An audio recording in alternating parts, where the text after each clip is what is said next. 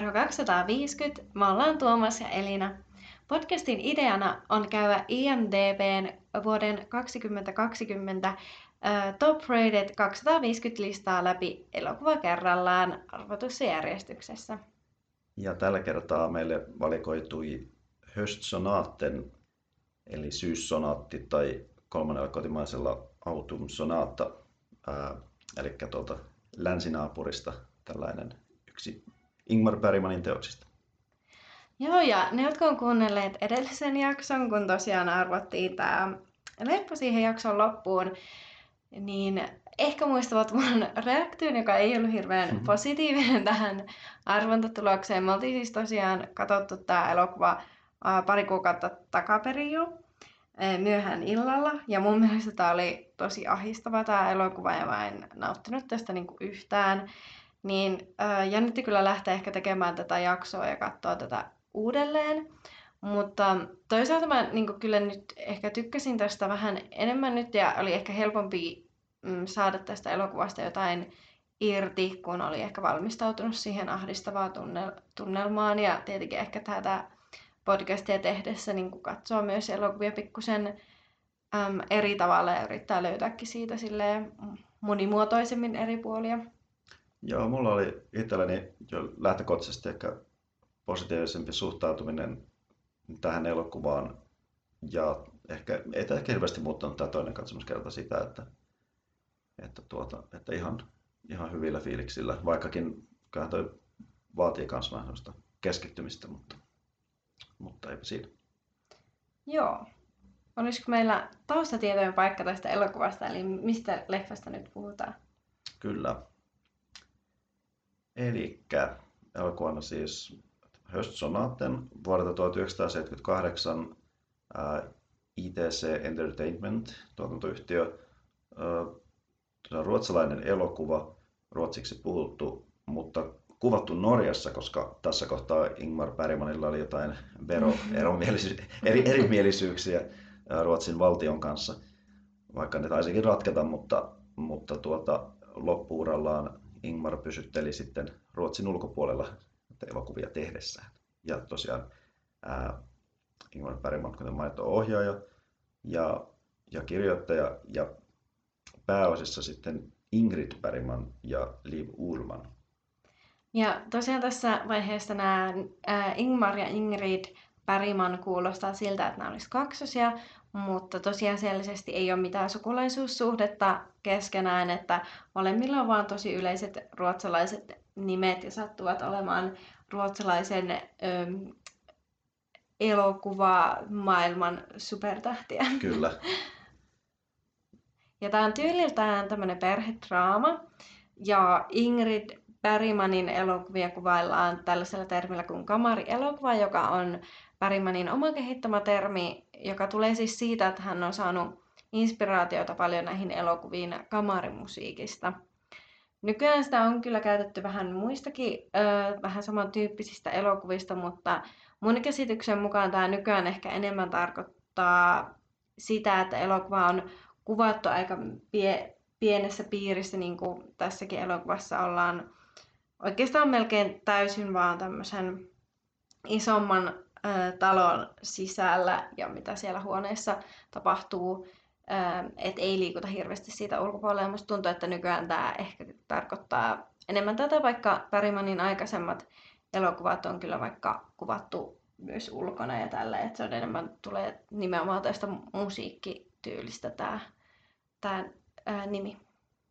Joo, tämäkin, tämäkin elokuva oli aika sellainen, että ikään kuin suoraan teatterista tehty elokuva, että, mm. että oltiin muutamassa huoneessa ja hieman puhuttiin ajatuksia ääneen, että, että, että ne se sisäinenkin, sisäinenkin monologi oli ulkoistettu mm, niin sanotusti. Mm. Että semmoinen, semmoinen hyvin tosiaan ää, tämmöinen teatterimainen, teatterimainen tuotanto. Kyllä. Palkinnoista sen verran, että Oscaria ei ole voittanut, mutta on kyllä ollut ehdokkaana parhaasta naispääosasta juurikin Ingrid Bergman ja sitten alkuperäiskäsikirjoituksesta ja on voittanut parhaan vieraskielisen elokuvan Golden Globin. Tässä musiikkina on Chopinia, Bachia ja Händeliä, eli tämmöisiä tosi äh, klassisen musiikin isoja, isoja nimiä. Ja tässä onkin tämmöinen kuuluisa pianokohtaus, missä tämä äiti ja tytär äh, soittavat Chopinin preludi numero kakkosta aamollissa. Kyllä, ja näissä itse asiassa soittokohtauksessa oli käytetty jotakin ihan ammattimuusikkoa siinä, kun ää, tuota, ää, missä mukamas, mukamas nämä Ingrid ja Ulman soittaa, tai ainakin se Ingridin soittaessa, koska mm. hän, hän, hänen hahmonsa on tässä kuitenkin sellainen kuuluisa, kuuluisa pianisti. Joo.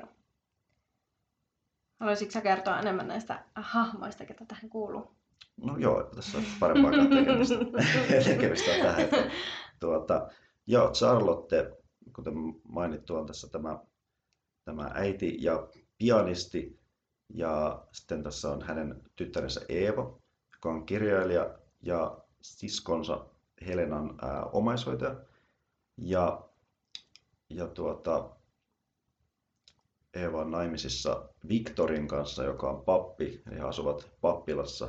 Ilmeisestikin Norjassa siinä on, siinä on tuota, vuonomaisemaa ja, ja kun elokuva on oikeastikin se Norjassa kuvattu, niin taisi olla myös tässä ihan tarinassa muistaakseni mainittu. Joo, eli tosi pieni tämmöinen hahmokaarti. Ja tässä tosiaan vaikka Ingrid Bergman voitti tämän, tai e, oli ehdokkaana, anteeksi jo, Oscar-ehdokkaana parhaasta naispääosasta, niin mun silmiin ainakin tämä Charlotte ja Eeva molemmat on niin kuin tämän elokuvan päähenkilöitä ja muut jää aika paljon taustalle ja sitten mitä takaumista näkyy ehkä muita hahmoja, niin niillä ei taida olla puheenvuoroja ollenkaan, että tämä on tosi, joo, tosi pienen, pienen hahmokavalkaadin Joo, se on totta, että, että, että tota, Ingrid ja Ulman olivat tosi tasaisia tässä, että, mutta tietysti voi olla, että, että Ingrid on ihan, koska on Ingrid, niin saanut, mm. sen, saanut mm. sen virallisen ää, naispääosan nimikkeen sitten tässä. Yeah. Ja mä en tiedä tosiaan, miten Oscarissa toimii, että onko siellä aina nimenomaan, katsotaan se sit jollain tavalla se yksi pääosaksi ja toinen niin kuin sivu, mikä best supporting. Niin mä en tiedä, koska sitten muista tässä tämän vuoden Oscarissa taisi olla, että, että tuota, jossakin elokuvassa oli pelkästään niin sivuosaehdokkuuksia, vaikka selkeästi siinä oli mm. joku toisessa päähenkilömäisiä. Mä en tiedä, että on vähän, että onko sitten niin, että välillä sitä ei nimetä sitä, ainakaan tämmöisessä palkitsemisasiassa, niin, niin. niin, niin tuota, että jotkut lasketaan sivuosiin kaksi vahvaa semmoista ikään kuin pääosaa, tai sitten joskus voidaan molemmat laskea pääosaksi. En, en tiedä tarkalleen. Joo. Voisin tähän väliin lukea katsojillekin muistutukseksi juoni synopsiksen, jos ei ole tullut katsottua tai on vähän aikaa siitä, että on katsonut tai muuten vaan haluaa kuunnella. Mehän sitten tosiaan joka jaksossa spoilataan kaikki elokuvat aika hyvin, että sille, että jos, jos tota haluaa spoilata, niin voi olla täällä vaikka ei ole katsonutkaan, mutta ää, jos ei, niin kannattaa aina tosiaan ehkä katsoa nämä elokuvat ennen ku- kuuntelua tai sitten skipata semmoiset jaksot, mitkä ei kiinnosta, mutta tosiaan tulee spo- spoilattua sitten varoituksen sana. Mutta tosiaan, juonisynopsis on ää, about tällainen. Eeva kuulee tutulta, että hänen äitinsä mies on kuollut. Eeva kirjoittaa äidilleen Charlottelle kirjeen, jossa hän kutsuu tämän kylän hänen ja miehensä Victorin maalaistaloon. Charlotte saapuu Eevan ja Victorin luokse ja kohtaa tyttärensä ensimmäistä kertaa seitsemään vuoteen. Talossa asuu myös toinen tytär Helena, joka sairastaa jotain sairautta, jonka vuoksi hänellä on rajallinen liikunta- ja puhekyky. Eeva ei ole kertonut äidillensä Helenan asuvan luonaan, koska epäilee, ettei äiti olisi halunnut kohdata sairauden muuttamaa tytärtään. Charlotten ja Eevan piilevät konfliktit nousevat heti katsojille näkyviksi saapumispäivän illalliselle valmistautumisessa. Charlotten käydessä monologia laittautuessaan yläkerrassa ja Eevan ja Victorin keskustellessa alakerrassa. Eeva, Victor ja Charlotte käyttäytyvät kuitenkin kohteliaasti toisiaan kohtaan ja viettävät leppoisan illan keskenään. Helena ei siis ole juhlinnassa mukana. Yöllä Charlotte herää paineeseen, jossa kädet tukehduttavat häntä. Eeva herää äitinsä huutoon ja saapuu äitinsä jälkeen alakertaan.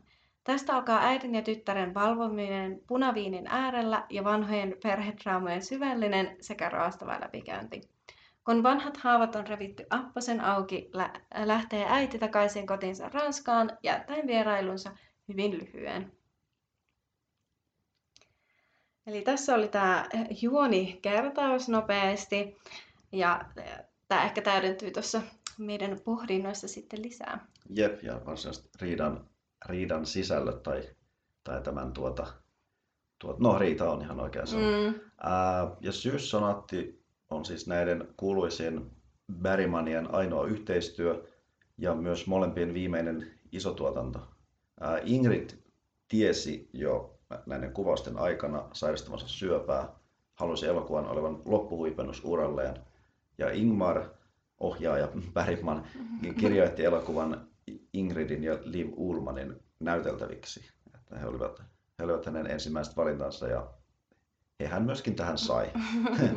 ja itse asiassa tässä on tämmöinen henkilökohtainen yhteys, että Liv Ullman on yksi näyttelijöistä, jolla oli suhde Ingmarin kanssa – ja heillä on myös yksi yhteinen lapsi. Mutta suhde ohjaajaan pysyi, pysyi hyvänä. Sen sijaan Ulmanillakin itsellään on ollut vaikea suhde tyttärensä kanssa, mikä on niin tällaisen vaikeiden mm. äiti-tytär suhteiden, suhteita käsittelevän elokuvan ää, teemaa lähellä. Joo, ja siis tämän äh, Livin ja Ingmarin suhde tulee siis arvioit siitä, että mä, mäkin luin tuota, yleensä semmoisen kulttuurikoktail-artikkelin, missä käytiin läpi tämmöistä Ingmarista tehtyä ää, dokumenttia, jossa niin sitten tätä Liv Ulmaniakin oli haastateltu ja siinä hän oli vielä ainakin äm, kertonut Ingmarin ollen hänen niin kuin, paras ystävänsä aine ja näin, että et siitä, siitä päätellen, ja tosiaan heillä vissiin on näitä elokuvayhteistyötöitä takana, takana kylläkin sitten. Ja Ingmarin elokuvissa toistuu juurikin niin kuin naishahmot, sitten myös niin kuin kuoleman ja uskonnon teemat toistuu. Ja yleensä niin kuin näissä toistuukin näissä elokuvissa tämmöinen naisten kolminaisuus, että on tämmöinen äitihahmo, isoäiti ja hoitaja. Ja äitin nimenomaan on yleensä tämmöinen itsekäs, ehkä kylmä äiti, jolta ei ehkä saa sitä niin kuin huomiota, miten haluaisi. Isoäiti on sitten ehkä enemmän tämmöinen lämmin hahmo, jo, joka niin kuin, sit tarjoaa sitä turvaa ja rakkautta. Ja sitten on tämmöinen niin palvelija-hoitaja-hahmo, joka niin kuin, antaa sitten semmoista materiaalista ehkä ruokkia ja lohduttaa ja niin kuin pitää fyysisistä tarpeista huolta. Tässä elokuvassa ää, ei ehkä suoranaisesti näyttää kolminaisuus, vaikka tässäkin on kolme naishahmoa, että on tämä äiti ja nämä siskokset. Ja tämä äitin hahmo kyllä tosi hyvin vastaa tämmöistä klassista äitihahmoa, mitä Ingmarin elokuvissa sitten on, on tota, paljon. Ehkä tämä tytär sitten on vähän tämmöinen isoäiti kautta hoitajan roolissa, koska on omaishoitaja ja ainakin niin kuin yrittää tuoda semmoista lämpöä ja rakkautta. Kuinka hyvin se aina sitten onnistuu, niin. että onko se, ulottuuko se pintaa syvemmällä ainakaan niin kuin oman äitisuhteensa kanssa, niin on ehkä vähän kyseenalaista, mutta et kyllä tässä, tässäkin näkyy näitä, kyllä. näitä kolminaisuuden teemoja. Joo. Uh, Ingmar Bergmanista saa varmasti lisätietoa muun muassa muistelmateoksesta Laterina Magica, ää, mutta sellainen, sellainen ihan tässä Seimous mielessä pitää mainita hänen historiastaan sellainen, että hänen veljensä oli natsipuolueen perustaja Ruotsissa ja Ingmar itse vaihdossa Natsi-Saksassa vuonna 1936 ja vaikuttui Hitleristä, mutta ilmeisesti sitten hiipui kuitenkin tämä tämä natsistelu tuossa toisen maailmansodan jälkeen. Ruotsihan kuitenkin oli silleen puolueeton, mutta hieman, hieman sielläkin varottiin sitä, että suoraan, suoraan natsia kritisoitaisiin ja ehkä jopa vähän silleen tosiaan sympattia oltiin silleen, että, että tota... Joo, nämä Pärimaininkin veljekset tosiaan kuuluu kuitenkin vähän tämmöiseen yli, yläluokkaiseen ruotsalaiseen heimoon, niin, niin siellä ehkä niin kuin onkin yleisempää ollut tämmöiset natsisympatiat. Et sinällään ei niin kuin, yksin ole ehkä ollut näiden sympatioidensa Joo, ei, kanssa. ei, ei sitä ehkä voisi sillä tavalla, tuota, ja tietysti Ruotsissa on totuttu varmasti Venäjää pelkäämään, mm. niin kuin Suomessakin ehkä siinä on sitten hieman sympattu natseja, mutta he onnistuvat pysymään, pysymään sodan ulkopuolella. Uh, kuten mainittu tuossa aikaisemminkin, niin Ingmar sitten joutui veronkierrosta syytetyksi Ruotsissa ja oli sen vuoksi seitsemän vuotta maanpaussa. Pistää muistelmissaan nämä verosutut huolimattomuuden piikkiin, sattuuhan näitä. Niin. Ää, sai, sai hermoromahduksen, jonka vuoksi jo itsemurhan partaalla hyppäämässä ikkunasta, ää, tai ei, ei onneksi tehnyt. Ja nämä verosyytteet myöhemmin hylättiin. Ja tästä on nyt vaikea sanoa, että kyllä mä tavallaan uskon, että mitä enemmän rahaa, niin sitä, sitä, sitä, sitä huolimattomampi saattaa olla, mutta yhtä lailla tietysti voi olla myös sitä, että halutaankin vähän säästellä vaikka niissä mm. turhien verojen maksamisissa. Jep. Mutta. Mullekin tuli ehkä semmoinen kuva, että siis just Ingmar Bergman on itse niin kuin nimenomaan sanonut, että häntä ei ole kiinnostunut hirveästi rahasia, että ehkä ne on ollut hänelle vaikeita ja sitten on tosi huolimattomasti täytellyt. Ja toisaalta ehkä tästä syytteiden hylkäämisestäkin vähän jossain vihjattiin, että, että tosiaan Ingmar Bergman on tosi iso nimi ollut jo silloin Ruotsissa ja ehkä siitä on koettu, mm, että kannattaako tämmöistä isoa nimeä häätää näin, tai siis eihän sitä virallisesti häädetty, Ingmar Bergman itse lähti, lähti tota, lietsoon sit sieltä kotimaastaan näiden syytösten hän sitten sisuuntui ja suuttui enemmän, että sai itsensä yli masennuksesta ja lähti sitten vittuun Ruotsista, kun häntä ei enää arvosteta. Pitäkää, tämän. pitäkää tunkkina. Niin, että tässä on vähän tämmöinen kiinnostava asetelma, että mitä siellä on sitten oikeasti tapahtunut, kuinka laajoja nämä rikokset oikeasti on ollut, mutta että onko saanut sitten kuitenkin vähän loppujen lopuksi erityiskohtelua siitä, että on niin iso taiteilija. Joo, ja näin meilläkin meillä tulee Ingmar Bergmanin elokuvia myöhemminkin, niin, niin saattaa olla, että palataan näihin, näihin myös niissä, että hänen, hänen taustassaan kyllä, kyllä kaikenlaista mielenkiintoista. Joo, ja siis tässä onkin heti mulla seuraavana merkittynä demoniohjaaja.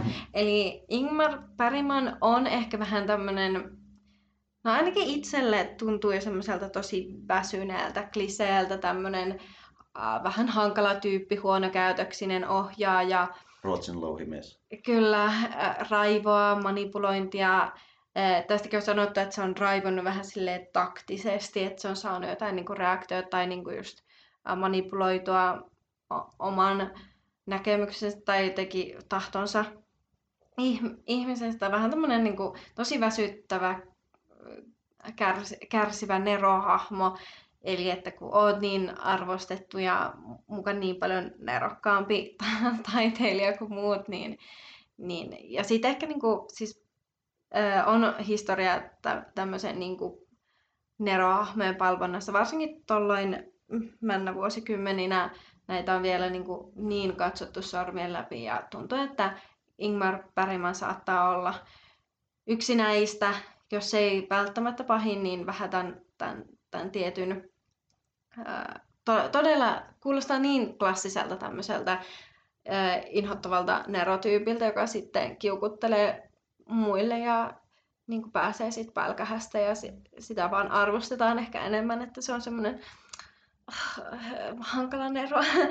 ja tosiaan tällä Ingmar Bergmanilla uh, olikin sitten viisi vaimoa yhteensä elämänsä aikana, siis, siis eri aikoina, ei, ei niin kuin yhteensä viittä, mua vaan niin kuin, on erottu paljon ja on ollut useita suhteita myös niin kuin siis avioliittojen aikana. Yhdeks, yhdeksän lasta yhteensä on syntynyt näistä, näistä tota, Ingmarin suhteista erinäisiin naisiin. on avioliitossa ja avioliiton ulkopuolella, niin kuin Liv Ulman ei ole koskaan ollut naimisissa Ingmar Bergmanin kanssa ja ei hirveästi siis tavannut lapsiaan, vaikka niin tuossa tuntuu, että tämä nimenomaan tämä naisten kolminaisuus ja tämä äititeema, hankala tai etäinen äiti, äitihahmo niin tulee vissiin Ingmarin omasta lapsuudesta ja hän on ehkä oman äitinsä kokenut tämmöisenä, niin tuntuu vähän ironiselta, että mm. hän ei itse sitten ole hirveästi tavannut näitä lapsia ja hän on ollut tietoinenkin tästä, että hän on vähän huono isä ja vissiin kokenut syyllisyyttä, mutta sitten tämä taide on vienyt niin, niin paljon ja en tiedä, että onko ihan täysin osannut asettaa itseään niin kuin samalla lailla vastuuseen kuin äitejä on laitettu, että puhutaan kuitenkin niin kuin, just toisen maailmansodan jälkeisestä ajasta, eli kuitenkin aika kauan sitten, mutta tuntuu ehkä niin kuin, tä, tällä het, niin kuin, tämän hetken ajatuksena tosi epäreilulta suhtautumiselta. Ja, Ingmar Bergmanista onkin sanottu, että hän tykkäsi naisista ja erotiikasta ja yleensä on kyllä usein ollut hyvät välit eksiin, että vaikea sanoa, että kuinka hankala ihminen hän on ollut sitten ö, omassa henkilökohtaisessaan elämässään. Öm, ja tuota, ja sitten näissä hahmot tosiaan on isossa osassa tuotantoa. Tuotantoa, mikä tietenkin on ehkä valitettavasti mainitsemisen arvoinen asia. Ja sitten täällä oli hyvä, kun mä tosiaan luin tämmöisen Ylen artikkelin jutun, jossa oli niinku tuotu esimerkkinä, että miten niin kuin, naismaisuus näkyy myös Ingmar Bergmanin omassa henkilöhahmossa, niin oli mainittu, että hän tykkäsi juoruilla, mikä niin kuin, siis tämä heti toi mulle enemmän niin kuin sympatiota, koska juoruilu on parasta, mutta mä en ole ehkä enää pitkä aikaa ajatellut, että se olisi vain naisten ominaisuus, että eiköhän miehetkin tykkää juoruilla yhtä paljon. En tiedä, niin tämä oli vähän tämmöinen hauska, että se tykkäsi juoruilla ja soitteli sitten pitkiä puhe- puheluita mm. ja halusi tietää, mitä, mitä tapahtuu lähipiireissä. Ja, ja sitten tosiaan myös tämmöinen työn narkomaanisuus ö, liitetään tähän ohjaajaan, että on tehnyt tosiaan tosi paljon, paljon töitä ja, ja tota, toisaalta kuinka paljon se on tämmöinen luonteenpiirre ja kuinka paljon toisaalta nämä kertyvät elatuspaineet on vähän pakottanut mm. siihen työtahtiin, että Ingmar Bergmanilla ei vissiin olekaan siltikään ollut aina helppoa saada esimerkiksi rahoitusta elokuvilleen ja tämmöistä, niin sitten on pitänyt tehdä hullua tahtia, koska lapsia alkaa kertyä, äh, ex alkaa kertyä, niin mm. sitten äh, ehkä tämäkin voi vähän selittää tätä mm, äh, eriävää mielipidettä verotuksesta Ruotsin valtion kanssa, Aivan. mutta tota, en, en spekuloi sen enempää, koska en tosiaan tiedä, mikä sen on oikeasti aiheuttanut nämä erimielisyydet, mutta joo, tosiaan kaikkea tämmöistä, mitä hän on kuulunut tähän hahmoon. Sitten hieman Ingridin taustoista. Eli hänellä on ruotsalainen isä ja saksalainen äiti. Esiintyy paljon vanhassa klassisessa Hollywoodissa, muun muassa Casablancassa, mitä myöskin varmasti tullaan käsittelemään jossakin jaksossa. Ää, tunnettiin se tietyllä tavalla itsepäisenä, että ei halunnut muuttua kelvotakseen Hollywoodiin, piti muun muassa ruotsalaisen nimensä. Ja oliko myös jotakin ulkonäköön liittyviä? Joo, muistaakseni kulmakarvoista ja hampaista oli niin kuin aluksi huomauttelua, että pitäisi muuttaa, mutta tosiaan ei, ei sitten suostunut Öö, oli kuulemma jotain tämmöistä sanonut, että jos, jos ei kelpaa, niin hän voi lähteä takaisin Ruotsiin, että hän on pakko olla niin, täällä. Ei, että... ei tehdä sitten elokuvia. Niin. ei ole pakko tehdä.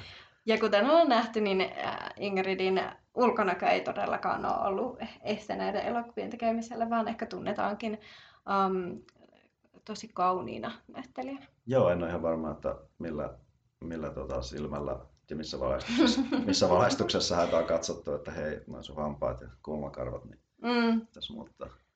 Ja äh, muun muassa, just, myös muun muassa Hitchcock-elokuvissa esiintynyt Ingrid, kuten Kohtalon avain ja Noiduttu. Joo, eli useampi tämmöinen Hitchcockhan on nykyään ehkä tunnettu semmoisena tosi autoritäärisenä ohjaajana, ähm, ehkä nimenomaan pahassa mielessä, mutta Ingridillä kuulemma äm, jäi niin kuin ehkä ystävyyssuhde Hitchcockin kanssa, tai jotenkin näin mä ymmärsin, että okay. hän ehkä tuli sitten toimeen näiden vähän hankalampien. No joo, ehkä osasi käsitellä ja, ja, ja tuota, sopivasti myrskytä, mutta pysyä mm. väleissä. Äh, Ingrid halusi näytellä laajasti, eikä vain aina yhtä samaa roolia. Hollywoodissa niitä ei tuohon aikaan naisnäyttelijöille ollut, ollut liian laajalti tarjolla. Joo, ja tosiaan Ingrid Bergman on ehkä tämmöinen vanhan liiton feministi, eli hänkin on sitten ollut niin kuin ura ensin ja perhe toisena. Hänelläkin oli näitä, näitä lapsia muistaakseni neljä kappaletta yhteensä. Ähm, lapset on kyllä niin kuin kehuneet äitiään, että sitten kun hän on ollut kotona, hän on ollut tosi lämmin ja läsnä, mutta tämäkin on ehkä kiinnostava heitto tähän, kun mietitään näitä elokuvan teemoja taiteilija-äidistä, joka ei ole koskaan kotona. Mutta Niinpä. joo, tämmöinen ehkä, ei ehkä niinkään nykyfeministinen käsitys, mutta ehkä just tämmöinen tota, just vanhempaa feminismiä edustanut ja jossakin oli sanottukin, että Ingrid Bergman paheksutti, koska hän eli elämäänsä kuin mies. Niin, se on kaikista pahin, kaikista pahin rikos tuolloin. Kyllä. Ää, hänellä oli skandaalisuhde ohjaaja Roberto Rossellinin kanssa ja sai hänen kanssa myöhemmin myös kaksoset, josta toinen ää, Isabella Rossellini, tunnettu näyttelijämalli, jonkun kirjankin kirjoittanut. Ja, ja tuota, tämän myötä Ingrid muutti Italiaan, jätti silloisen aviomiehensä Yhdysvaltoihin vanhemman lapsensa kanssa. Ja tämä aiheutti 50-luvulla suurta paheksuntaa, kutsuttiin jopa pahan lähettilääksi. Joo, ja tämä oli siis vielä joku Yhdysvallan senaattori, joka ää, näin sanoi. Ja, no niin, tietysti. Ää, Ingrid Bergman on saanut tämmöistä alkuperäistä, että tämäkin vielä ihmetyttää. Mä oon aina miettinyt, että kun ihmiset äm, vaikka laittaa sosiaalisessa mediassa tai sähköpostilla viestejä jollekin julkiksille, joita ne vihaa tai jotka tekee heidän mielestä määrin, niin tai tappouhkauksia ja näin. Mä jotenkin ymmärrän sen, että on niin vihanen ja sitten nykyään on niin helppo laittaa viestejä, niin sit siinä ei kerkeä tulla sitä suodatinta väliin, vaikka mä jo nyt niin kuin ihmettelen, että kuka oikeasti laittaa semmoista viestiä ihmiselle, jota ei tunne. Mutta Ingrid Bergman on tähän maailman aikaan saanut kirjei, kirjeitä äh, ihmisiltä, just tämmöistä peruskuolee huora, vitun lutka, maalitusta. Ky- kyllä, että niin kuin ihan niin kuin kirje, kirjeeseen asti, että jonkun viha on ollut niin suurta, tai aika monenkin viha on ollut niin suurta, että on jaksettu kaivaa ne paperit, kaivaa kynä esiin, kirjoittaa, pistää kirjekuoreen, etsiä jostakin, ja ei ole varmaan niin kuin älypuhelimelta voitu nopeasti etsiä sitä osoitetta, niin, mihin joo, siis lähettää. Se on vähän toista kuin, että kirjoitat vain ilta-sanomien palstalle ja annat, annat palaa, että se vaatii vähän enemmän vaivaa. Että toisaalta niin kuin, tietynlainen respect, mutta sitten tiet, tietyllä tavalla ei nyt sitten kuitenkaan. Joo. Ja äh, tosiaan nämä suhteet äh, tuntuu olevan äh, tuttua puuhaa Ingridille, että tämä ensimmäistä aviomiestä oli ainakin pettänyt muidenkin kanssa, ja tästä olikin, että hän oli kipuillut tätä ensimmäistä avioliittoa kyllä jo pidempään, että haluaisi ulos tästä. Hänellä on sitten yhteensä ollut elämänsä aikana kolme aviomiestä ja kolme avioeroa, että on, on sitten mm, ollut äh, neiti-ihminen kuollessaan, että ei ole ollut avioliitossa, mutta, mutta äh, tosiaan ehkä tämmöinen koettu sille, että elää, elää kuin mies, eikä ole itse hirveästi välittänyt tästä kohusta, mitä on aiheuttanut rakastumalla tähän Roberto Rosselliniin ja tulemalla raskaaksi. Ja kai tosiaan ollut vielä nämä kaksoset, vaan äh, hänen ainoa poikansa on syntynyt silloin kohun keskellä. Ja sitten myöhemmin on tullut nämä kaksoset, joista toinen on tosiaan, kaikki varmaan muistaa Frendeistä, Rossin ähm, äh, laminoituun korttiin ei päätynyt Isabella Rossellinin nimi, mutta hän sai erityisvapauden, kun Isabella käveli tänne kahvilaan. Ja tosiaan, mutta meni, teki virheen ja näytti tämän laminoidun kortin ja Isabella Rossellini sitten päätti tämän perusteella antaa pakit, että eihän hän ole tällä, mm. tällä tota, vapari, vaparikortilla. Joo, tämä on, tuo, tämä on tuota, millenaalien yhteys mm. ainakin Isabella, Isabella Rossellinin pää, pää, pää Kyllä, teos. Kävi, kävi, kävi trendeissä yhdessä kohtauksessa. Kyllä. Siitä muistamme. Äh, survista, mutta totta. Äh, joo, ja Ingrid onnistui myös pääsemään harvinaiseen ja tavoiteltuun klubiin kuollut syntymäpäivänään. Kyllä, 29.8. vuonna 1987 on siis tosiaan kuollut ja 29.8. on tämä siis syntymäpäivä. Ähm, ja kuten tästä voi ehkä moni nopeasti päätellä, tämä kuolema on tullut joitakin vuosia tämän elokuvan julkaisun, julkaisun jälkeen. Ja hän siis tosiaan sairasti tätä rintasyöpää jonkun kymmenisen, kymmenisen vuotta ennen, ennen kuolemaansa. Ja kuoleman jälkeen hän voitti vielä äh, Emmin tämmöisestä A Woman Called, Called Golda, jossa hän on siis nimikkoroolia esittänyt, mutta halusikin, että tämä syyssonaatti jää hänen viimeiseksi isoksi elokuvateokseksi ja halusi tämmöisen huipentuman, huipentuman tälle. Sitten vaan höntsäili tämmöisiä, tämmöisiä pienempiä rooleja vielä loppuun. Niin.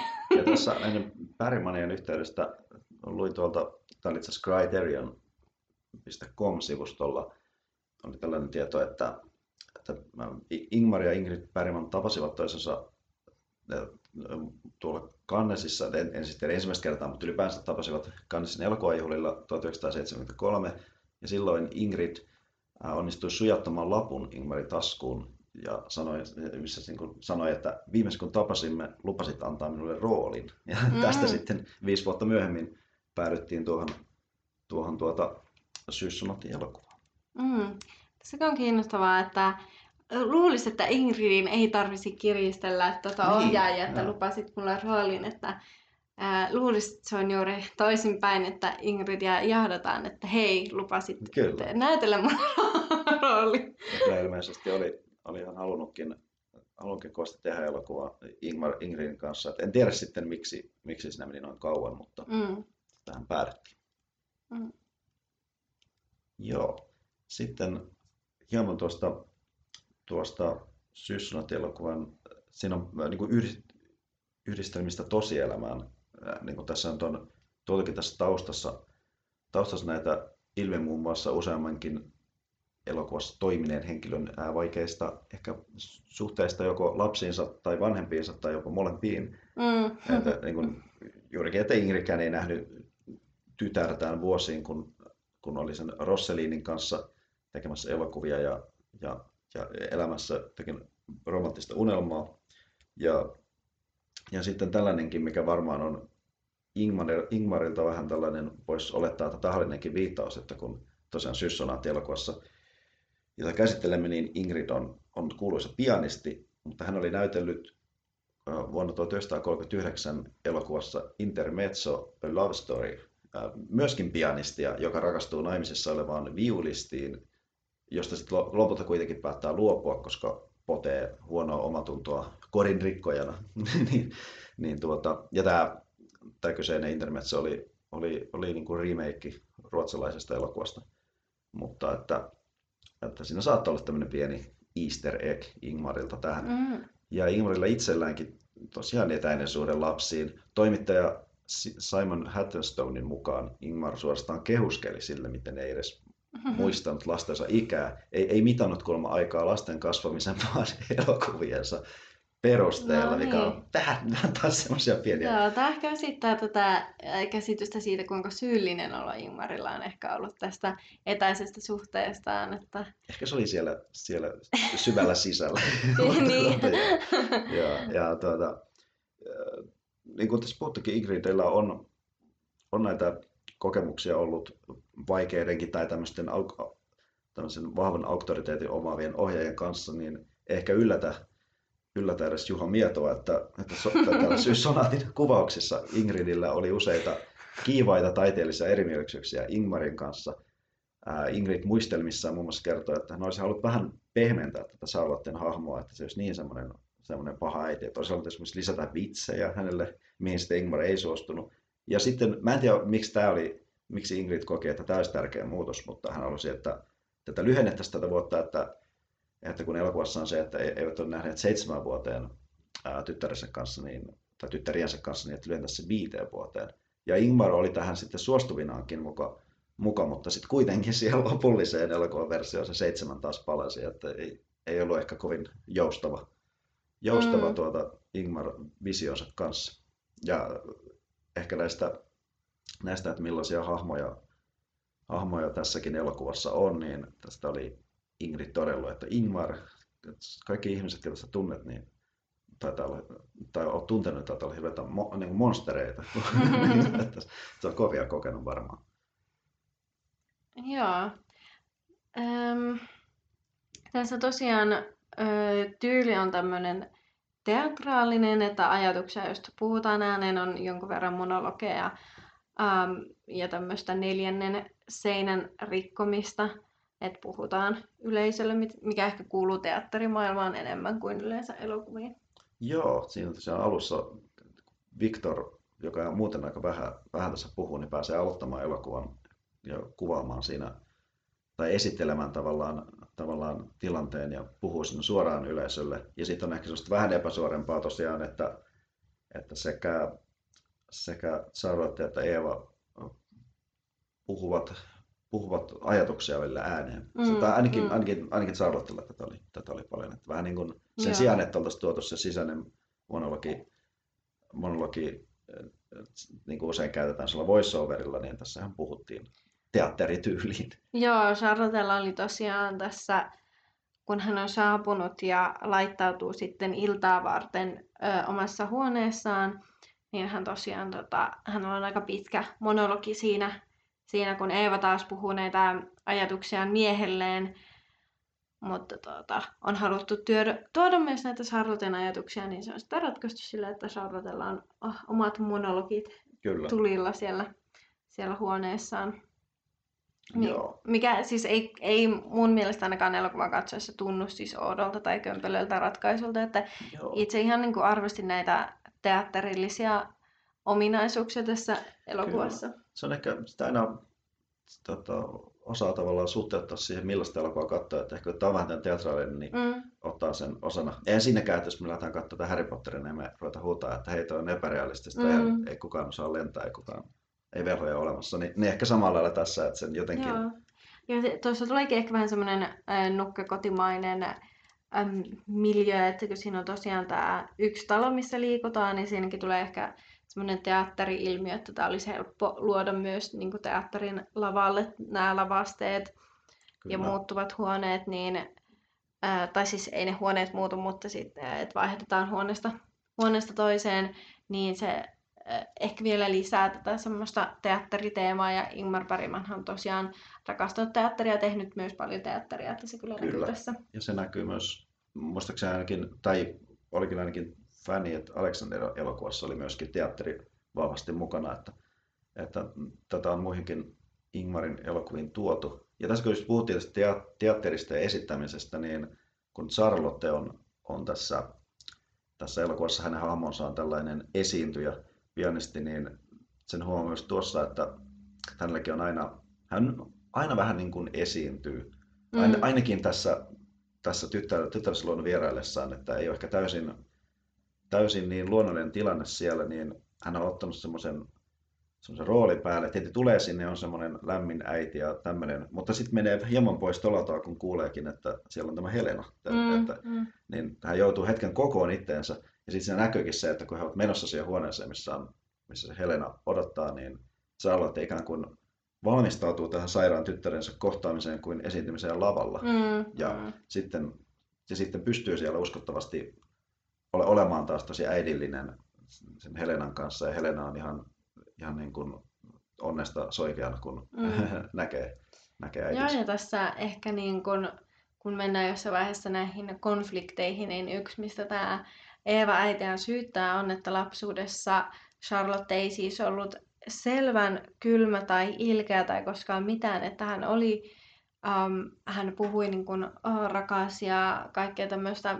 Periaatteessa niin kuin veti semmoista hyvän äitin roolia, mutta ää, lapsi koki sen etäisyyden ja kylmyyden silti siitä. Tietenkin, että äiti ei paljon ollut paikalla ja vaikka hän oli näennäisen mukava, niin tuntui, että se ei sitten puheita pidemmälle niin kuin läsnäolo on sitten näkynyt, näkynyt, että tässä on ehkä vähän tämmöinen teema, että tämä Charlotte ehkä vetäytyy helposti jonnekin roolien taakse. Joo, ja yksi, minkä takia Eevalla varmasti on näitä, näitä tuota, miten sitä nyt suomeksi sanottaisinkaan, että hyljetyksi tulemisesta sellainen, sellainen trauma, että, mm. että tämä Charlotte oli jossakin vaiheessa, vaiheessa jättänyt, jättänyt perheen ja mennyt toisen miehen luokse. Se oli sitten, kuinka pitkästä ajasta siinä puhuttiin, kuukausia, mm. niin palasi sitten kuitenkin takaisin ja sitten näennäisesti taas palattiin palattiin tavalliseen, tavalliseen perhearkeen, mm. mutta että tästä oli varmasti jäänyt Eevalle semmoinen semmoinen myös tästäkin, Mm. että ei oikein ehkä luota, luota siihen Joo, äitinsä hylkäämis- rakkauteen. Hylkäämiskokemus. Kyllä. Joo. Ja tämä niinku Eevan hahmo onkin tämmöinen mm, liioitellun hillitty ja kynnysmattomainen. Ähm, Mutta niinku, kyllä tässä huomaa just sitä laskelmointia, kun hän puhuu esimerkiksi miehelleen, ää, kun äiti ei ole paikalla, niin kuin äidistään. Ja, ja tosiaan tämä kirjekin on ollut, että, että se on tosi, mikä siis tämän elokuvan tapahtumat laittaa liikkeelle, on kun Eeva kirjoittaa kirja, jossa kutsuu tosiaan äitinsä kylään, niin ää, se on tosi niin kuin helle ja rakastava silleen, mm, please äiti, tule tänne meidän ho- hoiteisiin, kun sun mies on kuollut ja äh, haluan hemmotella sinua ja bla bla bla. Mutta oikeasti sekin, että kuinka paljon tämä Eeva niin kuin haluaisi ehkä parantaa niitä välejä ja parantaa sen omalla rakkaudellaan, niin ei hän kuitenkaan tunnu niin kuin itsekään sanoja pidemmälle sitten tuomaan tätä niin kuin rakkautta ja lämpöä äitisuhteen se, sen saa niin kuin omalta puoleltakaan, että sekin jää semmoiseksi. Ja hän paljon niin kuin ehkä tulkitsee mun mielestä vielä vastakarvaa vielä äitinsä niin kuin toimintaa ja jotenkin silleen, äm, ja, et kuinka, kuinka tuota, hillityn rakastava hän oikeasti sitten onkaan. Onkaan. Aivan. Joo, ja kyllä niin kuin vaikka siellä on ihan aitoa, aitoa tuota, oikeutettuakin varmasti katkelua taustalle, niin kyllä välillä sitten jo syyttää sitten, vähän kuin just taantuu vähän lapsen tasolle siinä, että syyttää äitiään ihan kaikesta mahdollisesta ja, Mm, ja mm. jopa tästä Helenan, Helenan tilasta, sairastumisesta. Joo, ja tämä Helenan sairautta ei siis tässä ikinä koskaan mainita elokuvassa nimeltä, että mikä tämä olisi tämä.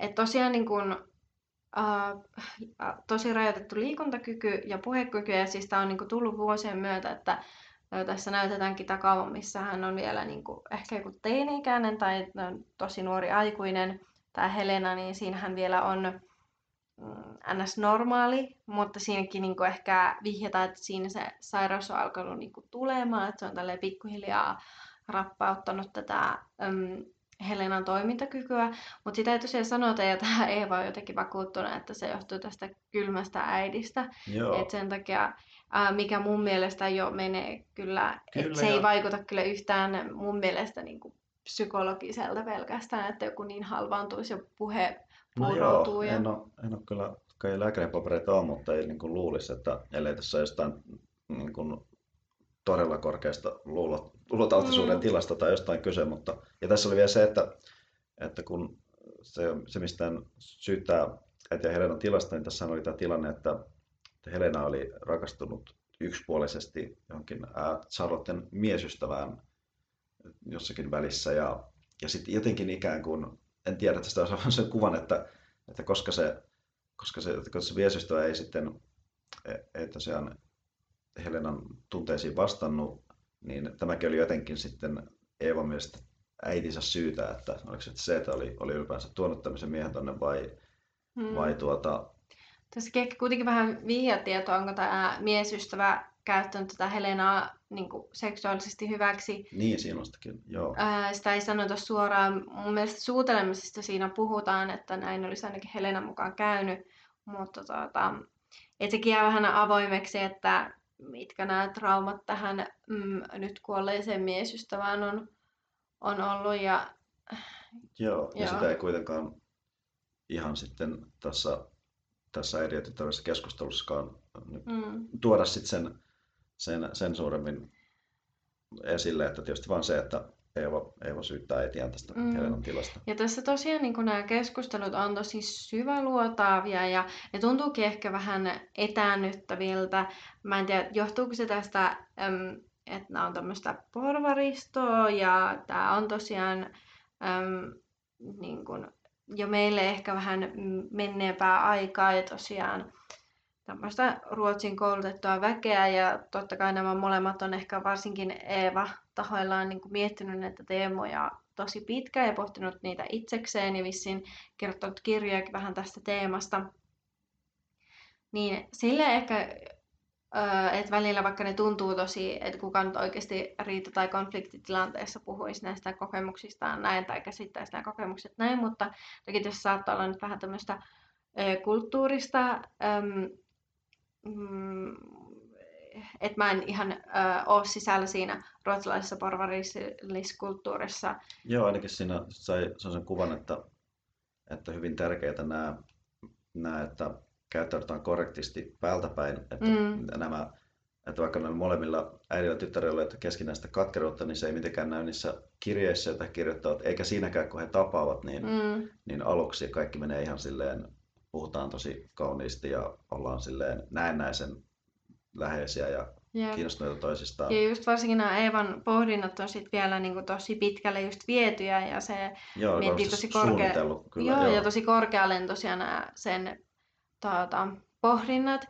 Ää, toki tietenkin, ja sitten tässä on niin kuin, se, mikä tässä elokuvassa on ahdistava, että nämä keskustelut ei to, tai tämä keskustelu ei todellakaan ole ää, rakentavaa, vaan se on just enemmän sitä niin kuin, haavojen aukaisua ja toisen syyttelyä. Ja tuntuu varsinkin, niin kuin, vaikka tämä Charlottekaan hahmo ei kaikessaan ole mikään hirveän pidettävä. Esimerkiksi täällä siis Eevalla ja Victorilla on ollut poika, jota Charlotte ei näköjään koskaan tavannut, koska he tosiaan jos seitsemän vuoteen nähnyt, ja tämä poika on siis neljävuotiaana kuollut vissiin muutaman vuoden aikaisemmin. Ja Charlotte ei jotenkin hirveän empaattisesti suhtaudu tähän, tähän tota, Eevan mm, suruun. Niin. Joo, että Eeva on pitänyt... Yhä jatkuvaan suruun. Joo, että Eeva on pitänyt esimerkiksi tämän pojan huoneen samanlaisena ja Charlotte vähän kauhistelee sitä ja yrittää vähän... No toisaalta hän niin paljon tuntuu aidosti miettivän sitä, että onko Eeva onnellinen ja koska Eevan elämä ei todellakaan ole samanlaista mitä hänen äitinsä, niin tämä, ehkä tämä äiti projisoi vähän, että mistä hän itse pitäisi, niin hän ei kykene ymmärtämään, että Eeva voi olla tyytyväinen omaan elämäänsä. Mutta toisaalta se sitten ehkä sivuttaa tai että tuntuu tosi kylmältä suhtautumiselta, koska tämä poikahan oli ää, hänen niin kuin, ää, lapsenlapsi ja tuntuu, että se on mennyt tai tietenkin se poika on, on hänelle tuntematon ollut, mutta niin kuin, tosi kylmältä. Ja että ei todellakaan ole mikään pidettävin hahmo, mutta sitten tämä Eeva syyttää tosi ihmeellisistäkin asioista äitiään, niin kuin vaikka, että murrosikäisenä, kun tämä äiti on sitten tullutkin ää, takaisin ja jäänyt niin kuin kotiin, niin tämä Eeva kokee, että äiti on niin kuin pitänyt häntä projektinaan ja ollut liian semmoinen tarkkasilmäinen ja syynännyt kaikkea ja ää, niin kuin joka pienen yksityiskohdan ja Eevalla on ollut tosi iso tunne, että hän ei ole tarpeeksi ja kaikki hänessä on väärin. Mutta toisaalta mä ehkä koen, että moni varmaan murrosiassa itse ajattelee ja vertaa itseäänkin tosi paljon, että kuinka paljon on oikeasti ollut tätä niin kuin äidin kritiikkiä ja kuinka paljon on ollut sitä, että on projisoinut ehkä omia hankalia murrosikäisen tunteitaan siihen, että äiti on tullut kotiin samaan aikaan ja sitten yhdistänyt sen murrosian kipuilun tähän niin. äitiin. Aivan. Että kyllä mä niin kuin pystyn uskomaan ja niin koen sen uskottavan, että Charlotte on voinut olla turha vaativa äiti ja yrittänyt rakkauttaan korvata sillä, että hän on yrittänyt ehkä omasta mielestään tukea tytärtään ja niin kuin tehdä hänen elämästään parempaa. Ja sitten se on niin kuin näyttäytynyt tämmöisenä mikromanakorisoimisena ja oman tyttären säännös korjaamisena ja näin, joka tietenkin on äh, niin, todella tietysti, traumaja aiheuttava. Mutta... Tietysti siinä oli varmaan jotakin korjaushalua, kun oli ollut mm. poissa just uudelleen, uudelleen vähän tutustua tyttärensä, mutta ehkä sitten hieman liian ikään kuin kovakouraisesti. Mm. Tuota, Charlotte kyllä tosiaan hänestä maalaillaan tässä aika semmoista just ei, ei niin pidettävää hahmoa, että tosiaan semmoinen itsekkyys korostuu hyvin paljon. Kääntää keskustelut itseensä, ei ole ehkä, ei, ole, ei niin kuin, ei, ei suhtaudu kauhean hyvin tähän tosiaan, että Helena on paikalla ja eikä sitäkään vaikea, vaikea käsitellä myöskään tätä, tätä Eevan suru lapsestaan, että ehkä tämmöinen suhtautuminen sairastumiseen ja kuolemaan niin hyvin, hyvin vaikea hänellä. Ja, ja tuota, se, minkä kanssa oli mielenkiintoista, että tässä on yksi tämä sinänsä irrallinen kohtaus ajatella, että oliko sillä mitään pointtia, että kun, kun tuota, Charlottelle oliko se tulee puhelu vai soitti, en muista kummin päin, mutta hän puhuu tämmöisen englanninkielisen puhelun joku selvästi joku ystävänsä tai, tai, tai tästä näistä musiikkipiiristä tutun kanssa. Olisiko mutta... se ollut hänen manageri? Niin, oliko se tämä manageri, joka lopussa Aivan joo. Mutta siinä jotenkin tuntui siinä puhelussa, nyt kun miettii, että oliko siinä pointtia, niin ehkä se, että hän jotenkin on paljon vapautuneempi ehkä siinä puhelussa mm. ja iloisempi, kun sitten tyttären kanssa on vähän vaikeampaa kanssakäymistä, niin, niin ehkä sekin kuvasti sitä, että, että tota, hän elää sitä aivan toista elämää siellä muualla ja on niin irtautunut näistä tästä perheestään. Mm, kyllä. Että tosiaan tämä, tämän seitsemän vuotta kun ollut poissa, niin kuten sanottua, niin Eva on mennyt naimisiin, saanut lapsen, menettänyt lapsen, hoitanut sisartaan. Että siinä on, siinä on kyllä paljon muuttunut. Mm. Onko, onko tämä sitten, tuota, kun mietitään tätä, onko Charlotte kuitenkaan, onkohan se mitään ymmärrettävää, vai onkohan ihan, ihan tämmöinen pahissa eti ja hirviö? Mm.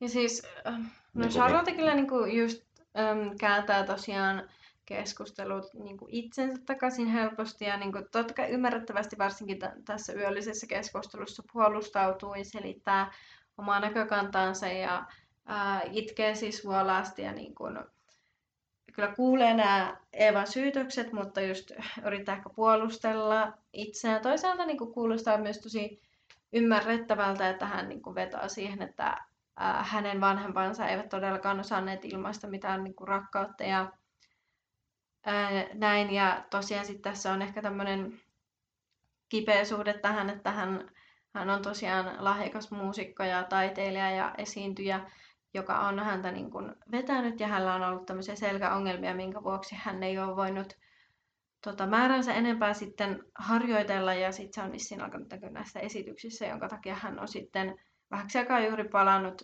äm, Eevan teinivuosina kotiin, mutta et kyllä hän niin kuin, yrittää selittää ja, on, ja hän niin kuin, näkee jotenkin taas, että hän taas pelkäsi, että tämä e-, Eeva-lapsi on vaatinut häneltä liikaa ja hän pelkäsi näitä vaatimuksia. Ja näin, että kyllä mä niin kuin pystyn jotenkin mm, symppaamaan tätä äitiäkin tietyllä tapaa.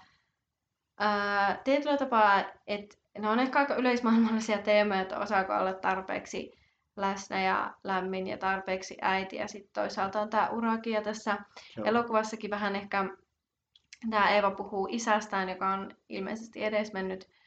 Että tota, et kuinka tämä isä on vaan ottanut kotona vaimaan tyttärensä kanssa. Mutta tuntuu, että tämä isäkään ei ole ehkä siitä osannut tyttärilleen aivan niin kuin hallita tätä tilannetta ja se selittää ja selvitellä niitä tunteita, että onko tämä isäkin ollut vähän etäinen, mutta totta kai tähän ajankuvaan varsinkin kuuluu tämä etäisten äitien, äitien syyttely ja toisaalta myös tämmöiset feministiset virtaukset, jolloin niin kuin naisetkin ovat ehkä pyrkineet enemmän sieltä kodin piiristä pois ja, ja tämä on ollut tämmöinen ehkä moderni nainen, joka on sitten miestään enemmän tehnyt uraa ja käynyt jossain, että Joo, siinä, siinä oli, että kun he jäivät sinne isän kanssa sinne kotiin sitten äidin pois, niin isä oli selvästi yrittänyt tilanteen enemmän ratkaista sillä, että, että vei heitä välillä jäätelölle tai elokuvia, mutta ei asioista ei kuinka puhuttu että käsitelty sillä tavalla, niin se jäi siinäkin mielessä varmasti Eevan ja Eeva Helenan oman pään sisään tämä, mm. tämä tuota,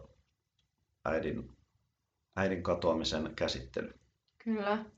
Ja tästä Helenasta vielä, että hänen, hänen tämän epäselvän, epäselvän sairauteen kuuluu myös tämä, että hänen, hänen puheensa on sellaista, miten sitä voisi sanoa, tota, hänkyttäminen on väheksyä ilma, ilmaus, että semmoinen ei, ei oikein saa... Tosi puuroutunut. Joo, kukaan, se tosi vaikeasti tulee sanat silleen tavu melkein kerrallaan mm. ja ainoastaan oikeastaan Eeva pystyy ymmärtämään täysin, Joo. täysin Helenan puhetta. Ja se onkin, siinä on hyvin tietysti hyvin tietysti tämä, tämä rooli myös tässä vedetty, että, että oli tosi silleen, ehkä elokuvan koskettavimpia osuuksia se, että kuinka paljon Helena iloitsee äidinsä näkemisestä mm. ja sitten toisaalta tietysti siinä lopussa tämä, kun yrittää ryömiä sinne, sinne tuota riitelevän siskonsa ja äitinsä luokse, kun ei, kukaan ei kuule hänen huutojaan sieltä, niin tulee Kyllä. sitten ryömiä rappuset sinne.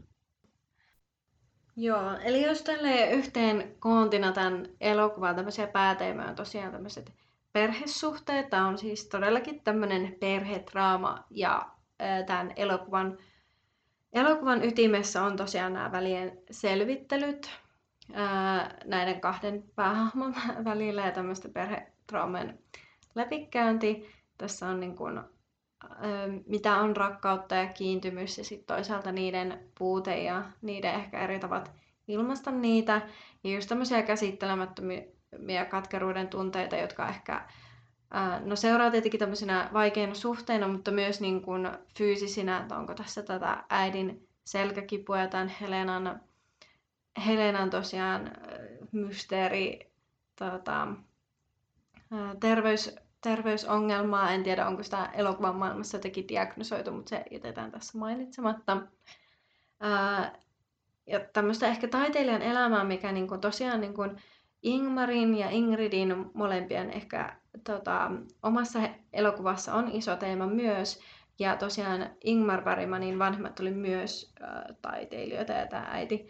Että tämmöinen, että mikä on taiteilijan ehkä vastuu perheestään ja se elämä, että onko se niin kuin yksinäistä ja etäistä olla se perheen tähti, jolla on Kyllä. periaatteessa normaali, normaali perhearki taustalla, mutta sitten se kamppailu sen arjen ja taiteilijuuden niin, välillä mitä useissa on sitä, että sä oot ollut perheeltä, missä on näennäisesti materiaalisesti ainakin kaikki kunnossa ja mm, saatu kyllä. tavallaan kaikki valmiudet ja lapsiin kiinnittää huomiota kaikkeen, mutta sitten ehkä kuitenkaan tunnetasolla sitten mm. ei saadakaan sitä, mitä halutaan.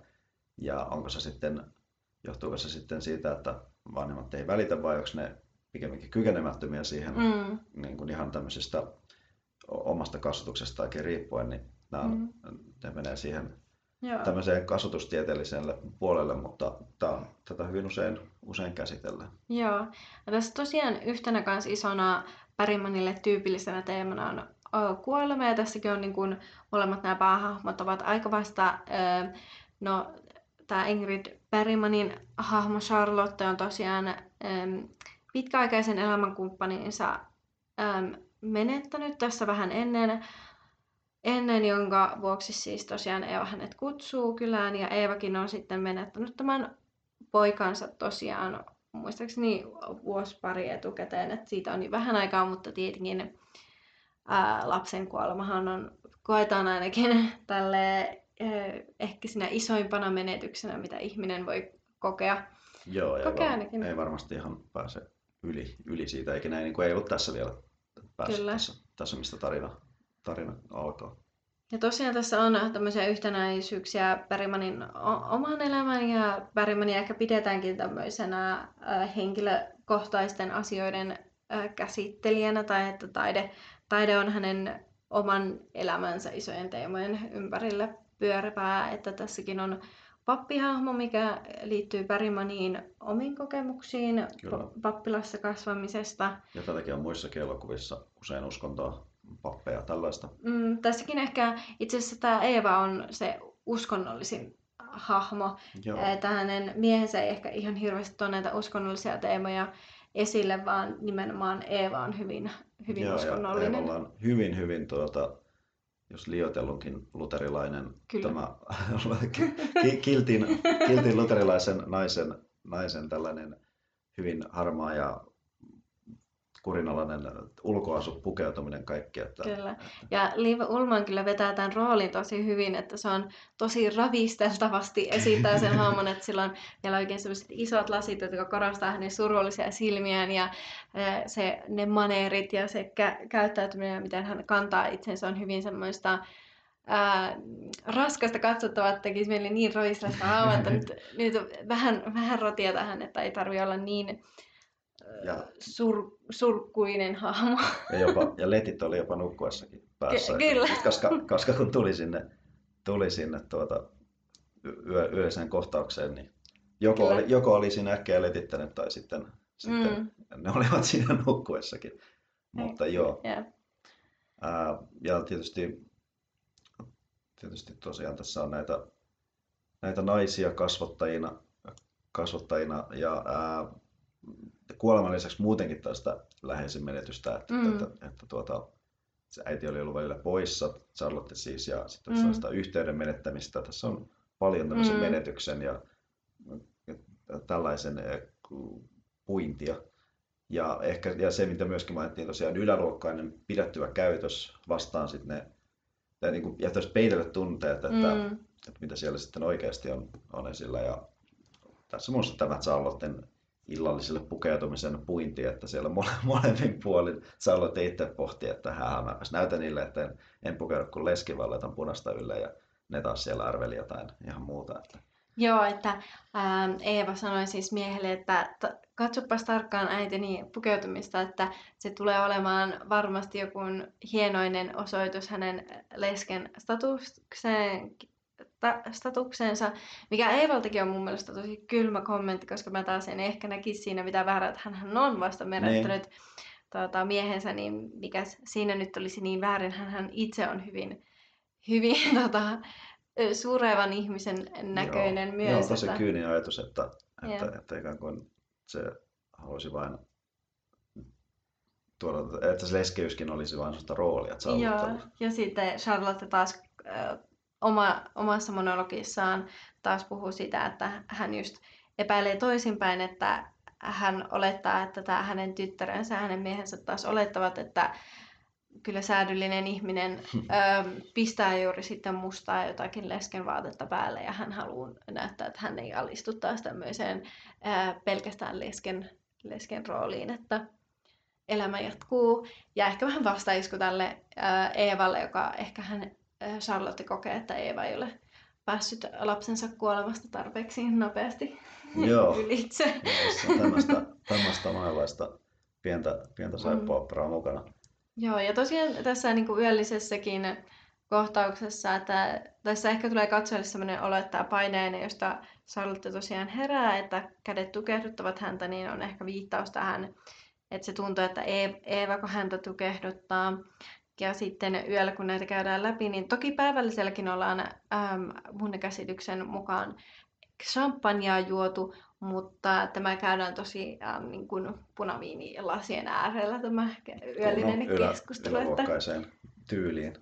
Kyllä, että, että viini saa sitten ja ehkä toi yö, yöaika, joka, ja kun ollaan vain kahdestaan, ehkä kaikki on riisuttu, niin sitten nämä peitellyt tunteet purkautuvat. Ja ehkä ajattelin, että, että vaikka, vaikka Eevasta olikin suunnitellut selvästi, niin ehkä, ehkä ei mennyt ihan myöskään. Ehkä se tuli tuli vielä vähän ylimääräistä mukaan. Että ei hän saanut hallittua tilannetta. Hän, hän purskahti semmoiseen melkein lap, lapsenomaiseen mm. huutoon siinä, tai teinin sellaiseen syyttävään huutoon, niin luulen, että ei ihan mennyt hänenkään käsikirjoituksen Joo, mukaisesti. Ei. Mikä olikin ihan, ihan silleen uskottava, että kyllähän mm. tommoset, tommoset ää, perheriidat, ne voi olla hyvinkin katkeroittavia ja niistä voi, sitten kun niitä käsitellään, niin ylipäänsä aina kun ollaan, ihminen miettii jotakin että on, on riidassa jonkun kanssa ja haluaa sitä kohdata se ja sanoa suorat sanat, niin eihän se koskaan mene sillä lailla vaan, että, mm. että, että sieltä tulee sellainen kauniisti nivottu monologia mm. ja toinen vaan kuuntelee, vaan kyllähän siinä on puolia toisia, se on vaikea hallita ja saatetaan mm. mennä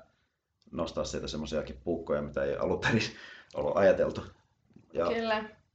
Ja ehkä ihmisen, joka enemmän pyrkii aina, ainakin siihen rakentavaan ongelmien läpikäyntiin ja tuntuu, että se on ehkä meidän maailmamme ajassa taas te, ehkä se mm, kantava trendi, että ihmiset pyrkivät terveempään ja rakentavampaan kommunikaatioon, niin tässä se ei kyllä vielä, vielä näy, että, että tämä on taas tämmöistä tunteiden tuuletusta oikein, oikein huolella ja ei todellakaan millään rakentavimmalla tavalla. Joo, mä en ehkä sitä, sitä nähnyt sellaisena tavallaan aikaansidoksissa olevana ja, mm. tavalla, tavallaan, tai siis, että, niin, että kyllä mä niin. uskon, että tämä tällainen voisi hyvin käydä Niin, totta kai. Totta Tietysti kai. tässäkin varmasti Suomen ja Ruotsin välillä paljon samaa, mutta voi olla jotain eroakin siinä, että, että miten, miten tuota, Joo. Siellä on enemmän, Ruotsissa mm. enemmän tämmöistä ihan oikeata ylä, joo, yläluokkaa. Joo, en mäkään ehkä näe tätä niin kuin epäuskottavana tähänkään aikaan ää, todellakaan, että ei, ei ihmiset aina kyllä onnistu siinä, mutta ehkä niin kuin nykykatsojille niin kuin on yleisempää tiedostaa niin kuin tässä. Et siitä paljon aivan, puhutaan, aivan. että miten niin kuin, tunteita kannattaisi tuoda esiin ja niin kuin, riidellä rakentavasti, niin musta tuntuu, että aika moni ehkä kokee tämän varmaan tässä ajassa vielä ahdistavampana elokuvana Joo. kuin ehkä aikanaan. Kyllä kaikki vanhemmat aina pyrkii, pyrkii tuota, olemaan edellistä sukupolvea parempia ja, mm, mm. ja tuota, tuota noin ehkä avoimempia. Mm. Mennäänkö sitten ihan tähän, tähän tuota, meidän henkilökohtaisiin mielipiteisiin ja arvosanoihin? No mennään. No niin. Kerro, kerro Tuomas, mitä olit mieltä? No niin, no sanotaan, että mä pidin tätä sillä tavalla realistisella, että siis hahmot ongelmineen oli riittävän realistisia, vaikka esitystapa olikin teatraalinen, niin kuitenkin tämä oli jotenkin uskottavan hankalaa seurata tai sellaista, että kun, ja kun todistaa on oikeita riitaa. Mm, Tietysti mm. niin kun, tässä on ne tietty teatraalisuus ja tämmöinen, mutta se ei haitannut. Ää, ja Charlotte tosi vasti tehdään pahista, mutta ja Evasta uhria ja uhrautujaa, mutta toisaalta ei mitenkään, ei, ei mitkään ihan satanolla mennyt, että tässä voi molemmista jotain vikaa, molemmista ehkä jotakin ymmärrettävää, niin silläkin lailla ihan hienosti tämä, että, että tuota, ainakin muun tulkinnon mukaan, että, Mm. että, tuota, että Eevakin on välillä kohtuuton ja lapsellinen, No. Että tuota, ehkä ainoa sympaattinen hahmo oli tämä täysin sympaattinen hahmo tämä Victor, ko- mutta hän jäikin tietysti paljon taustalle ja antoi, antoi, antoi Mm. vaimonsa ja, ja tuota noin, niin anoppinsa vaan siellä sitten hoitaa nämä asiat, asiat keskenään. Mm. Ää, sanoisin, että arvosanaksi annan seiska, eli shoe, johtuen siitä, että se on siis Seiska on mun kirjoissa semmoinen jo hyvä elokuva, että, että tota, se pitää ansaita, mutta sitten tämä ei ole ehkä, ehkä kuitenkaan ei, ei sitten aivan pääse niillä arvosanoille, että Kasio olisi jo semmoinen, että kuuluu listalle, niin mm. ehkä ei ihan pääse siihen, että mä en tiedä, tuota, se, että oli vielä epämukava katsoa, niin se tietysti on vähän tulkinnanvaraista, että pitäisi laittaa plussaksi vai miinukseksi, mutta ehkä tämä ei ole, ehkä, ehkä tämä ei ole kuitenkaan semmoinen, mitä niin moneen kertaan katsoisi mielellään uusiksi. Mm. Joo, musta ähm, silloin varsinkin ekalla kerralla mä toin, koin nämä hahmot aika epärealistisina. Nyt mä ehkä pystyn katsomaan tätä uudelleen vähän enemmän siinä tota, ruotsalaisen yläluokan kontekstissa, että tässä on tosiaan ehkä tämmöinen kulttuuriero mun ja näiden hahmojen välillä. Ja mä niin kuin silloin koin, että tämä on ehkä tämmöinen yritys tehdä uskottavia naishahmoja, joka mun mielestä meni vähän metsään, mutta toisaalta nyt kun lukisit enemmän tästä Ingmar Bergmanista ja tuntuu, että on enemmän ehkä perustuu myös hänen ehkä osakseen niin kuin pohdintoihin, miten hän pohtii ihmissuhteita. Ja se vaan sitten tulee tämmöisten naishahmojen suusta tässä. Ja tosiaan tässä on ehkä tämmöinen kulttuurinen, kulttuurinen erokin, mikä on niin kuin ehkä vieraanottaa niin kuin mun tyyppistä katsojaa aluksi. Mä tykkäsin kyllä tästä, niin kuin, tästä teatterimeiningistä tästä. Ähm, ja tämä oli ehkä sitten loppujen lopuksi kuitenkin hyvällä tavalla hankala, hankala katsoa, että on tosi kyllä silleen just uskottavaa. Tai niin kuin tuntuu, että kun korvat punaisena kuuntelisi joidenkin niin kuin, sivusta samassa tilassa, kun jotkut ri- alkaa riitellä ja käsittelee jotain vanhoja, vanhoja traumeja, missä niin kuin varmaan jokainen valitettavasti välillä on joutunut semmoisiin tilanteisiin, niin tässä on just semmoinen fiilis, että ha- haluaisi lähteä siitä tilanteesta ja tuntuu, että mä, mä en nyt kuullut tänne tota, kuuntelen tätä teidän Vast, vastentahtoisena kärpäisenä katossa. Kyllä, ja, tota, ja tosiaan nämä molemmat hahmot on aika epäpidettäviä, tai niinku, niistä on, on vaikea pitää. Toisaalta niinku samaistuttavia myös ja hyvin inhimillisiä, inhimillisiä äh, hahmoja.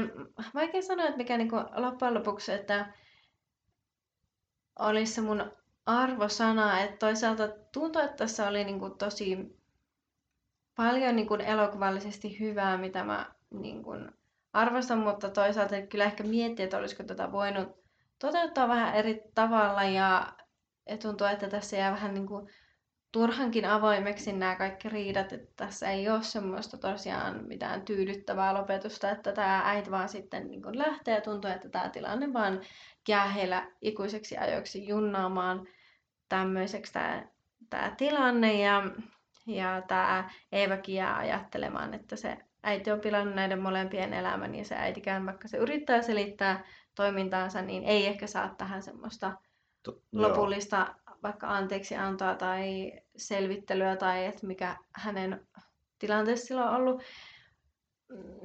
Mäkin ehkä taivun tuohon seiskaan. Kyllä mä mietin, että kyllä tästä niin kuin kasinkin voisi toisaalta antaa. Että mutta on niin silleen, silleen, että mä tosiaan niin näen kyllä tämän elokuvan arvon. Toisaalta onko tämä nyt jotenkin niin nerokas ja mestarillinen ja tuntuu, että ainakin ehkä itselle olisi ehkä tyydyttävämpää katsella hahmoja tekassa, ehkä olisi kulttuurisesti niin kuin sam- enemmän samalla viivalla, että tämä tuntuu mulle eh, epäaidolta välillä tämä keskustelu ja se taso, mihin nämä viedään nämä pohdinnat tässä, niin että se, se vähän vie sitä, mulle sitä inhimillisyyden kokemusta tästä. Että ehkä mä pysyn kanssa tässä seiskassa, että se voisi olla tämmöinen hyvä tasainen no niin. tasa-arvosana. Nyt oltiin samaa mieltä. Mm. Ja toisaalta mä oon ihan näitä pohtiessa, niin toisaalta ihan iloinen, että mun, mun arvosanani ei oikeasti paina mitään tuolla, muuta kuin ehkä pieni pieni osa siihen mm. INDP-keskiarvoon, mutta että jos itse pitäisi päättää juuri, että kuuluuko tämä johonkin hienompiin elokuviin, niin siinä vähän mutta että vähän vaikea just sanoa. Että, mutta mm. tosiaan, tosiaan hyvin samantapaisesti pohdin, että kyllä tässä oli, oli paljon hyvää. Mutta ehkä, ehkä tästä samanlaisesta asetelmasta niin on jotenkin parempiakin elokuvia sitten tehty. Niin, mutta hyvin, mm. hyvin vaikea, vaikea kyllä tosiaan arvioitua. Mutta meidän, meidän konsensus oli seiska, mikä tarkoittaisi sitä, että sille ei, ei mahtuisi tuonne tuonne tuota listalle. Joo, nyt me oltiin tylyjä. Kyllä, saa nähdä, kun tulee muita Ingmar Pärimänen ja arvonnassahan voi tulla vaikka nyt seuraavaksi heti niin, seuraava Ingmar perään, perään, että me aidosti kyllä arvamme tässä tila- tilanteessa näin, niin että kuuluuko ne ää, myöhemmät. Ähm, muakin vähän mietityttää se, että, että jos nämä muissakin elokuvissa on paljon näitä samoja teemoja, niin on tietenkin ehkä tietty se että kuinka paljon jaksaa ehkä sitä, että taiteilija aina pysyy tiettyjen teemojen ympärillä ja omia ehkä traumejaan terapioi tälleen taideterapian muotona. No, kyllä Mutta, sanoisin, että, sanoisin, että kyllä Ingmarilla sopivasti se genrekin ajoittain muuttuu. Okay. muuttuu. No niin. Niistä olenko nyt neljä, neljä viisi jotain sen elokuvia nähnyt, niin olisi nekin aika erilaisia. No niin. Mutta arvonnat mainittu, niin siirrytään tässä sitten aasensiltana siihen. Kyllä. Sitten on jälleen sen jännittävimmän ohjelmanumeron, eli arvonnan aika. Elikäs, painetaan ensiksi numeron arvontaa. 195. Katsotaan, mitä se merkitsee listalla.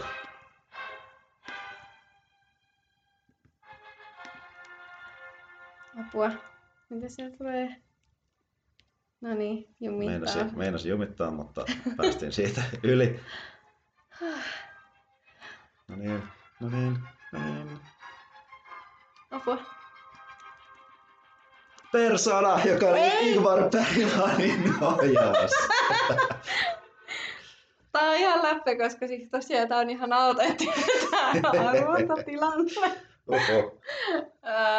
Joo, eli en tosiaan siis tiennyt, että on tulossa persoona, kun heitin tänne, että mistä sitä tietää, että tulee seuraava Ingmari. Meillä on kyllä selvästi, niin. nyt on, me ollaan joka kerta menty suurempaan numeroon, että tämä arvonta, arvontakone on selvästi kalibroitu nyt sillä tavalla. Mutta tuota, joo, eli siis tosiaan 2020 sijaan, äh, 2020 listan sijalta 195 persona vuodelta 1966 Ingmar Bergmanin ohjaus.